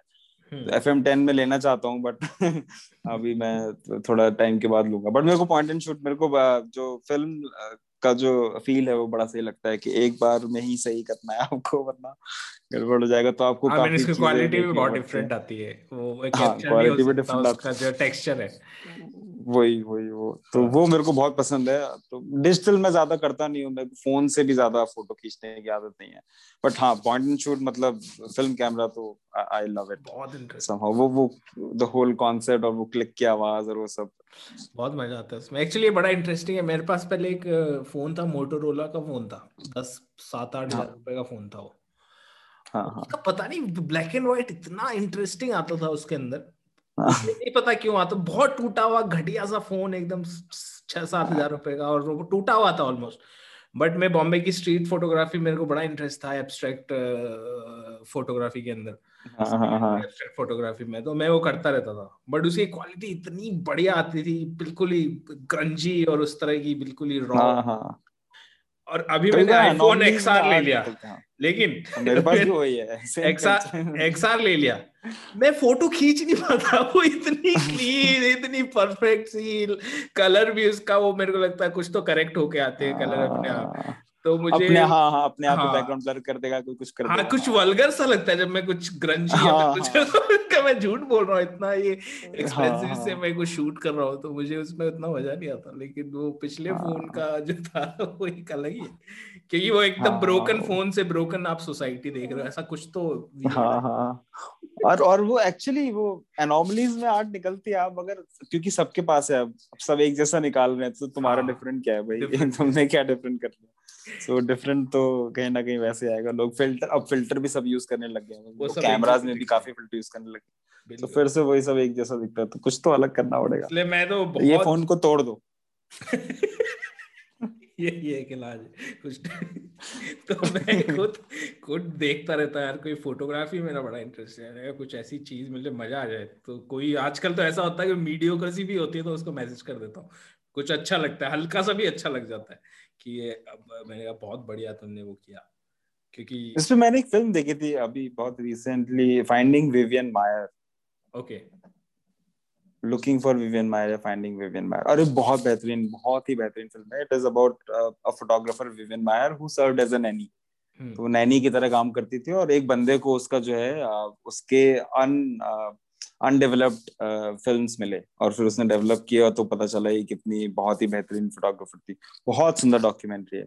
सो so, हाँ वो अगर किसी का स्पेशली फॉर यू बहुत ही बेहतरीन मतलब विवियन मायर की फोटोग्राफ्स तो बेहतरीन है ही बट वो डॉक्यूमेंट्री भी जिस तरीके से बनाई गई है बहुत बेहतरीन। इंटरेस्टिंग कूल सिद्धेश यार बहुत अच्छा लगा आपसे बात करके। Thank you so much for coming to the podcast thank you very much Anurag thank you very much all the best all the best to you too good night तो ये था एपिसोड 11 इस एपिसोड से जुड़े कोई भी सुझाव, विचार, टिप्पणी आप मुझे इंस्टाग्राम पे बता सकते हैं। अंत में एक ज़रूरी अपील, अगर आपको मेरा काम पसंद आता है तो आप आप मुझे सपोर्ट कर सकते हैं पेट्रियन पे। मेरी पेट्रियन की आईडी है Anurag minus Verma Patreon slash Anurag minus Verma thank you so much for listening to the podcast